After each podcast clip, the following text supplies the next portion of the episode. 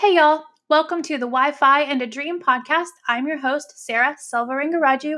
And the Wi Fi and a Dream podcast is where I help businesses deal with the demands of email marketing, social media posting, engaging with ideal audiences, advertising online, all while sharing real life stories about my struggles and triumphs as a work from home mom. So, if you're trying to do the home thing and the mom thing and the work thing, and you're just hustling to get all your goals met, then grab a cup of coffee, settle in for the Wi Fi and a Dream podcast.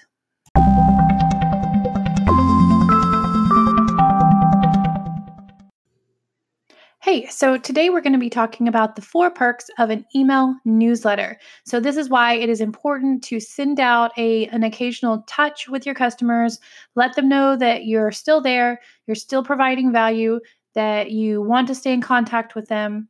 Um, and here are four reasons why that is a good idea. Number one, you have a group of dedicated followers ready to hear what you have to say the customers who talk into your or sorry the customers who walk into your store um, or visit your online storefront they want to hear from you. They want to know when you're having a sale. They want to know if you have a coupon they can use.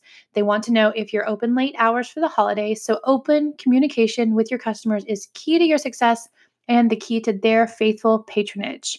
Um, number two it allows you to reach your readers on a personal level in their inbox Personally, when I scroll through my social media feeds, unless a really cute graphic catches my eye, I just keep scrolling. However, when I get an email from someone that I've signed up to, I stop and read at least the subject line to see what's going on. Something that's so special that it needs an email is usually worth my time. Number three, it keeps your blog in front of their eyes and it makes them aware of new content and new projects that you're working on. When sending out newsletter containing um, a newsletter containing a new blog, you're adding value to the lives of your customers. You may not catch they may not catch your announcement or your piece of advice in their social media feed, but it'll be waiting for them in their inbox when they are ready to read it. 4. If you're ever going to sell a new product or a new service, you have to have an engaged audience ready to buy. When you have a loyal following of people who already love you, they already love your store, they're going to be ready to buy anything that you have to offer. So, for example, a coffee shop who now offers donuts, or an Etsy monogram shop that now sells custom decals, a restaurant that now has live music on the weekends.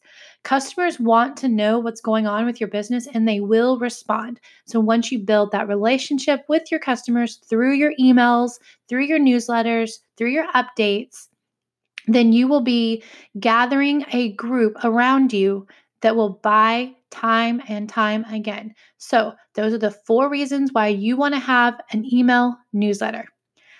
Thanks and have a great day.